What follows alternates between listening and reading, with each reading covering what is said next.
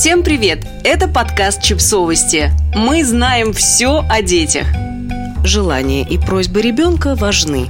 Подкаст о том, почему откликаться не значит баловать. Автор текста – колумнистка НЭН Ирина Зизюлина.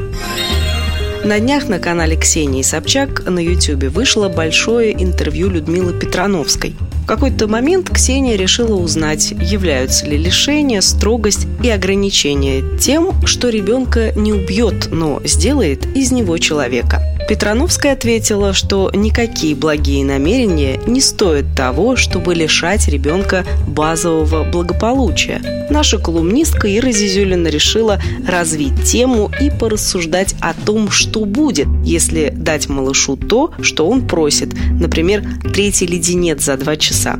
Так ли это плохо? И является ли это примером того, что родители балуют ребенка? Возможно, вы из тех людей, кто не умеет требовать. Боитесь говорить с начальником о поднятии зарплаты, терпите шумных соседей, которые мешают смотреть фильм в кинотеатре, и никогда не скажете парикмахеру, что стрижка так себе.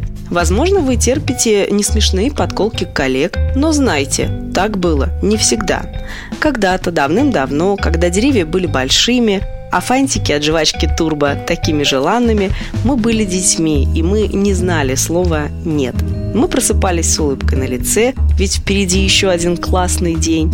Мы легко заводили друзей после 10 минут знакомства. Мы верили в мечты и не сомневались в себе. Но потом что-то пошло не так. «Я хочу стать скалолазкой», — говорю я учительнице. Ну, скалолазка – это не профессия. Придумала ты. И ручки у тебя вон какие тростиночки. Но таких высоко не заберешься. И где ты видела в Беларуси горы? И вообще подумай получше. И я подумала и стала бухгалтером. Бухгалтер – это профессия. Нет, конечно, дело не только в этой учительнице и конкретных словах, но это один из многочисленных примеров, как из всемогущих, мечтающих детей из нас делали удобных, покладистых терпилок. Закалить и сделать сильнее. Ребенок рождается свободным, от стереотипов, от общественных установок, чужих мнений. Он не боится показаться глупым. Ребенок всегда добивается того, чего хочет. «Мам, мам, мам, мам!» – твердит трехлетка, пока его не услышит. Он катается по полу в магазине, говорит то, что думает и требует третий за два часа чупа-чупс. Но родители сказали, что чупа-чупс нельзя, не потому, что слишком много сладкого вредно, и не из-за того, что у мамы с папой не хватает денег, а по причине под названием «избалуем». Кто-то решил, что если ребенок будет получать все по первому писку, то в будущей жизни его ждет разочарование. Ведь жизнь – это бесконечный труд. Поэтому ребенка нужно с детства закалять. Логика тут простая. Чтобы стать сильным, нужно пройти путь боли и лишений – и начать лучше пораньше, чтобы к совершеннолетию быть вот прямо как кремень. Взрослые, которые разучились мечтать.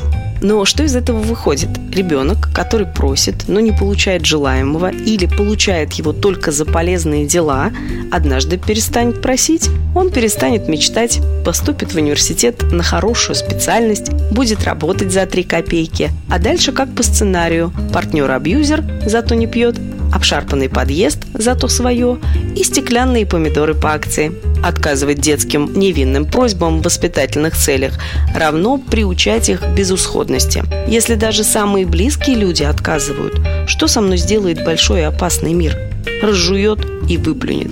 Не буду-ка я высовываться лишний раз. Промолчу, проглочу, глядишь, и само как-нибудь рассосется.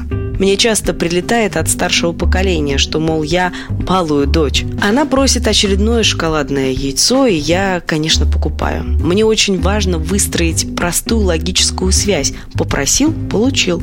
Или не получил, но услышал четкую и понятную для ребенка аргументацию, даже если проговариваешь ее в миллионный раз. Не потому, что я так сказала, а «малыш, у тебя аллергия на шоколад, потом ты будешь очень чесаться. Может, выберем что-то другое из сладенького?» Возможно, дальше нас ждет истерика. Возможно, люди будут коситься, а кто-то даже скажет, какой невоспитанный у меня ребенок. Плевать. Умение вести переговоры, объяснять свои желания разными способами лучше покорного молчания. Есть и хорошие новости. Как бы нас ни растили, мы взрослые люди и вполне можем менять себя. Путей для этого много. Обучение, саморефлексия, работа с психологом. К слову, после пяти лет обучения в экономическом вузе и пяти лет моей работы бухгалтером, я полностью изменила свою жизнь и работаю с текстами. Это, конечно, не по горам лазить, но тоже, знаете ли, тот еще экстрим. А еще мы можем учиться у наших детей. Их врожденные навыки добиваться целей и жить по своим правилам. Их полное доверие миру не какая-то асоциальная неудобная вещь, которую бы поскорее скорректировать, а возможность вырасти в неудобных людей, тех самых, которые отстаивают свои права и знают себе цену. И лучшее, что мы можем для них сделать, это сохранить эти умения, поддержать веру в мечту, какой бы дурацкой она нам ни казалась, и не отказывать в маленьких, ничего не стоящих детских просьбах. Потому что из маленьких исполненных «хочу» формируется большая уверенность, что в этом мире возможно все. Подписывайтесь на подкаст, ставьте лайки и оставляйте комментарии. Ссылки на источники в описании к подкасту. До встречи!